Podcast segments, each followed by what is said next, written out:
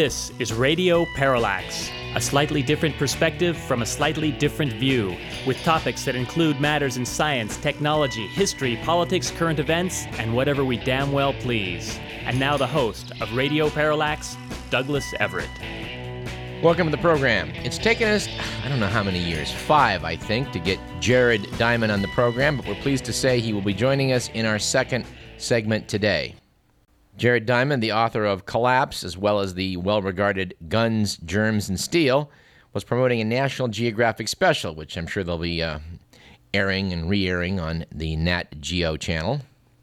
The uh, special used a different approach than what we would have thought perhaps optimal, but uh, it was, uh, I guess, in keeping with the current efforts to hold the viewer's interest by dramatizing a uh, look back from the year 2210 back at uh, our current civilization.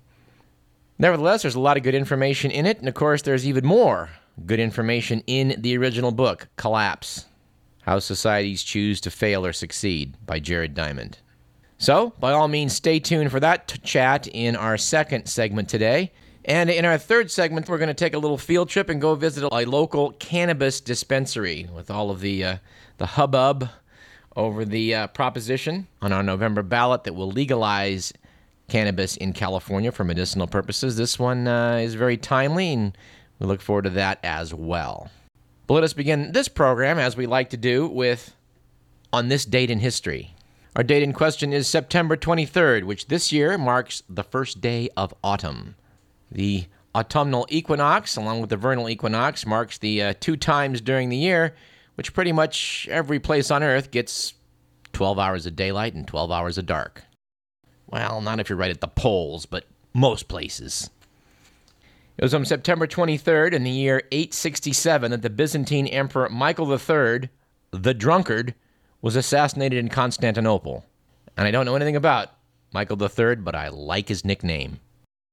On April 23rd in 1806, the American explorers Meriwether Lewis and William Clark received a boisterous greeting upon their return to St. Louis, Missouri, having made the first recorded overland journey from the Mississippi River to the Pacific Ocean and back. On this date in 1846, the German astronomer Johann Gottfried Galle discovered the planet Neptune at the Berlin Observatory. The blue gas giant, which has a diameter four times that of the Earth, was named for the Roman god of the sea and its existence had been predicted by two mathematicians prior to its actual discovery through the telescope. On September 23rd, 1926, the American boxer Gene Tunney won the World Heavyweight Championship by a decision over the heavily favored Jack Dempsey. For a couple of decades after Jack Johnson, blacks were not allowed to fight for the heavyweight championship, I think, or probably any other, which uh, sets the stage for this Curious day in history where two white guys were fighting for the heavyweight championship. Things changed once Joe Louis came on the scene. And it wasn't on this date in history, but it was 21 years ago yesterday, September 22nd, in 1989, that the legendary American songwriter Irving Berlin, who composed 1,500 songs in his career, including Putting on the Ritz and God Bless America, died in New York at the age of 101. You're blue and you don't know where to go to, why don't you go where fashion sits? Putting on the ritz. Different types who wear a day coat, pants with stripes and cutaway coat, perfect fits. All right, our quote of the day is Dude, you have no Quran. This comes from 23 year old skateboarder Jacob Isom, he apparently was skating by a city park when he grabbed a kerosene soaked holy text from David Grisham, the leader of Repent Amarillo, a group that crusades against promiscuity and homosexuals. He said something about burning the Koran, and I was like, dude, you have no Koran, and ran off. I Isom told a local TV reporter this, and apparently Facebook groups quickly popped up to cheer his feat, and dude, you have no Koran has become the catchphrase of the moment emblazoned on t shirts, baseball caps, and is also featured here on Radio Parallax. Nice going, Jacob. Our quip of the day comes from the legendary playwright Wilson Mizner, who we've quoted many times on this show, who once said, The worst tempered people I've ever met were the people who knew they were wrong. Our stat of the day is 60. That's the number of Muslim electricians, ironworkers, financial analysts, restaurant workers, secretaries, and others who died when the World Trade Center was destroyed by Islamic radicals on 9 11 01. Turns out Muslims who worked in the building prayed daily at a prayer room on the 17th floor of the South Tower. Something to think about for all the jackasses currently agitating to prevent a quote mosque unquote near ground zero. About 60 Muslims died that day too. And we'd like to thank Nancy for her contribution to this program. She contributed a Harper's magazine with some interesting articles we'll be talking about shortly, but probably worth our while to take a look at the Harper's Index, such as chances that a Chinese criminal prosecution will result in a guilty verdict. That would be 9 out of 10. Or how about the date at which the Oakland police stopped responding to burglaries which were not in progress due to a budget shortfall? That would be the 2nd of August of this year. Or how about the percentage of Afghans in a July survey who said they believed that NATO forces were in Afghanistan to rebuild the country? That would be 1%. As opposed, as opposed to the percentage who said NATO was there to destroy Islam. That was 9%. And my personal favorite minimum number of people prosecuted so far by the Obama administration for leaking classified documents. That would be four, as compared to the number prosecuted under the Bush administration, which was zero. All right, we need a joke of the day. Let's go back to that lawyer joke book, shall we? First man, you know, my lawyer just had a bad accident. Second man, what happened? First man, oh, ambulance backed over him. How about the well known attorney who found himself at the, at the pearly gates? Protested to St. Peter, it's all a mistake. He was only 52 and far too young to be dead. That's odd, said St. Peter. According to your timesheets, you're 89. And finally, man goes to a lawyer and asks what his least expensive fee was. Lawyer says, $50 for three questions.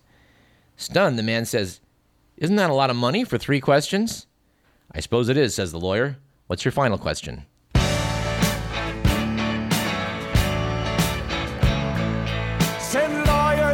And money. Get me out of this.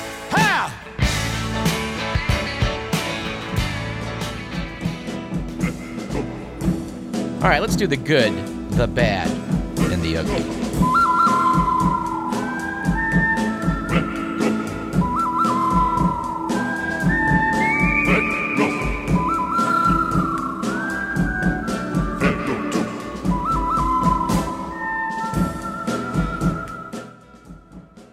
It was a good week last week for Newspeak, a la George Orwell. After the manufacturers of high fructose corn syrup, which of course is a commonly used sweetener that's been linked to obesity, applied to the FDA for permission to change the name to corn sugar.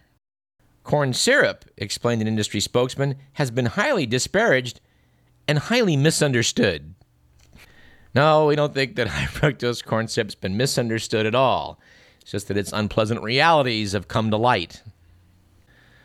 Not the least of which is the fact that due to government policies and subsidies, this annoying substance has become so cheap that it's used in everything, despite its rather vile taste. Well, they can call it corn sugar if they want, but something we should be using less of. And it was a bad week last week for idiot pet owners after a $4.4 million pet hotel opened in Fort Worth. Apparently, down there in Texas, the Spa Paws Hotel features, I'm not making this up, custom upholstered beds, satin blankets, a wellness center, and an 18 inch flat screen TV. I guess this will permit Texas dog and cat and ferret owners to keep up on Bill O'Reilly, along with their pets. And finally, according to the Week magazine, it was an ugly week last week for privacy after the town council of Riverhead, New York, voted to stop using Google Earth to locate backyard pools whose owners hadn't obtained permits. Apparently, the spying had the local citizenry in an uproar. All right, from the Only in Kazakhstan file, we have the following Apparently, Kazakhs, offended by the success of so called comedian Sacha Baron Cohen's 2006 movie Borat, which featured him as an anti Semitic, sexist, English mangling Kazakh journalist bumbling his way across America, are striking back. Kazakh filmmaker Erkin Rakishev says he's almost finished shooting what he calls an unauthorized sequel to Borat. The film, My Brother Borat, set for release ne- next year, follows John, a stupid American who visits Kazakhstan and is shocked to find a developed cosmopolitan country. In keeping with the original, unsuspecting ordinary Kazakhs are shown reacting to the visitor's antics. It's really funny, says Roman Kikalov, who may be a bit biased, being that he plays John. And you know what? That's one we're going to follow up on. And uh, anyway, back to Harper's Magazine. Nancy forwarded us a copy of it to, to specifically quote from apparently a 387 plank platform from the Republican Party of Iowa, which was posted on their website this year. Apparently, Iowa Republicans are in favor of the following We call for the repeal of all mandatory minimum wage laws. We believe that all individuals and business owners have the freedom to choose the quality of air in their homes and establishments, which I guess is code for people should be allowed to smoke wherever they please. Eh, regardless of the effect it may have on others. I like this one. We believe that claims of human caused global warming are based on fraudulent, inaccurate information, and that legislation and policy based on this information are detrimental to the well being of the United States. And my personal favorite we believe candidates running as Republicans for any local or state office should be required to complete and return to the Republican Party of Iowa a signed questionnaire indicating whether the candidate agrees, disagrees, or is undecided about the plank of the current party platform. Well, those people that have complained the Republican Party is just a bunch of totalitarians, they're sure all wet, aren't they? In case that wasn't apparently the Republican Party up in Montana is calling for homosexuality to be declared illegal. And I believe we mentioned in passing uh, a couple weeks ago on the show that Bjorn Lomborg, previously cited as the world's leading environmental skeptic in terms of global warming, has now had a change of heart. Lomborg, an adjunct professor at the Copenhagen Business School, as a statistician, is the director of a think tank, the Copenhagen Consensus Center, which analyzes the best way to spend developmental money. His latest book is Smart Solutions to Climate Change. He's now advocating that we spend $250 billion to stop the changes in the Earth's atmosphere. He was asked by New Scientist magazine last month to uh, explain how skeptical he was about climate change, to which Lomborg said, Man made global warming exists. My problem is with the single minded focus on drastic carbon emission reductions that have been promised in the 18 years since the Earth Summit in Rio and have gotten virtually nowhere. Asked what's the alternative? Lomborg says they looked at planting more trees, methane reduction, carbon taxes, and said the very best said the very best long-term option turned out to be the investment in green energy technology. He claims that if you do it his way, every dollar you spend uh, on climate change will produce $11 worth of benefits, whereas the previous methods were only doing pennies on the dollar. Interesting case where apparently uh, a lot of dough, or the availability of a lot of dough, has turned a guy into a uh, an advocate for doing something about uh, global warming, which seems to be reversing the trend we see in other uh, so called pundits, guys like Rush Limbaugh and Bill O'Reilly. But at any rate, well, good for Mr. Lomborg. At least he's now, uh, well, at least it shows he's to some degree an honest man. Speaking of dishonesty, we were openly scoffing on this program about some of the ridiculous estimates coming out of the Gulf of Mexico as regards how much oil was leaking from that well. Well, article by Renee Schoof in the McClatchy newspapers noting that an environmental whistleblower group charges in a lawsuit that the Obama administration is withholding documents that would reveal why it issued an estimate on the gravity of the Gulf of Mexico oil well blowout that later was proved to be far too low. The controversy over the oil flow estimates is part of a broader question about whether political appointees at the top of the Obama administration manipulated and publicized incorrect or incomplete scientific information in an attempt to tamp down anxiety and anger over the world's worst oil accident. We noted from the beginning that estimates were that there were about 100,000 gallons a day leaking from that well, but the government said at first, well, it's about 12,000. an estimate that they later revised upward times a factor of five. Noted the article, questions have also been raised about the National Oceanic and Atmospheric Administration's report in August that said 74% of the oil had been captured, dispersed, skimmed, or burned, or had evaporated or dissolved. Noting that NOAA hasn't released scientific findings to back up that assessment. And oddly enough, University of Georgia researcher Samantha Joye has taken some samples from the floor of the Gulf of Mexico, and guess what? They've discovered a two inch thick layer of oil that coats the sea bottom that they think probably explains why so much of the BP spill seemed to disappear. Said Samantha Joye, I expected to find oil on the seafloor. I did not expect to find this much. Apparently, she took samples ranging from 2 miles to 80 miles from the ruptured well, adding that uh, samples in the area a few months ago showed almost no oily sediments in the region. Government scientists estimated that at least 200 million gallons of oil entered the Gulf of Mexico from the blown out BP well, and they're claiming that about three quarters of it has evaporated or was skimmed off. And continuing from Renee Schoof's article in McClatchy newspapers, people doing the lawsuit have noted that the oil spill isn't the only issue that worries them.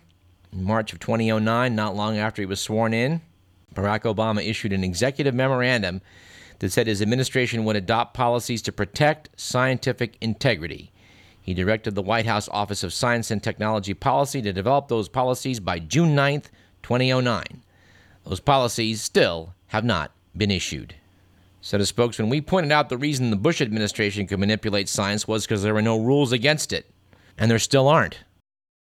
And uh, let's hear from our old pal Will Durst, who has a thing or two to say about all the angry people, allegedly angry people that have been all over the news lately.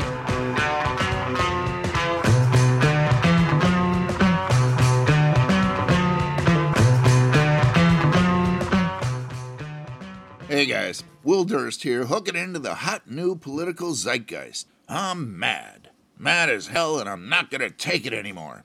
Take what? I have no idea. I'm just mad, angry, riled up, cranky, irate, livid, bellicose, splenetic, which has something to do with the spleen. Not sure what. Might involve leakage.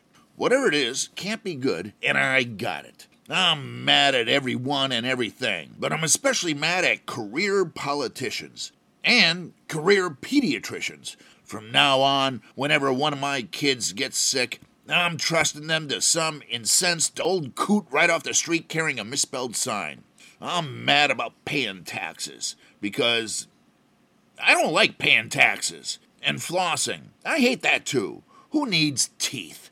Members of the lamestream media elite, that's who, so they can lie through them. I'm mad about having to work two jobs just to get by, and I'm mad that rich people don't get more tax cuts.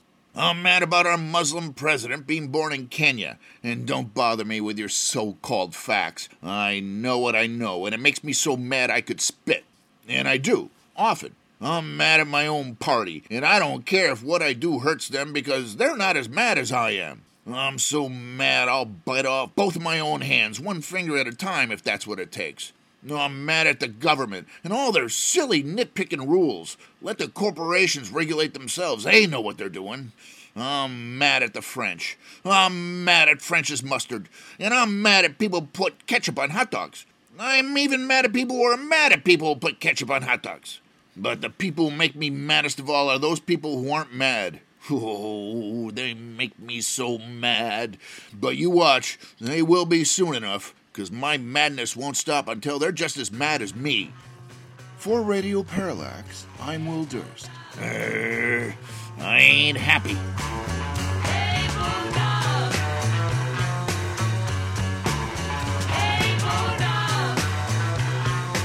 He is America's foremost political comic. Let's take a break and talk to one of America's foremost environmental scientists, Dr. Jared Diamond, after a short break. You're listening to Radio Parallax. I'm Douglas Everett. Don't go away.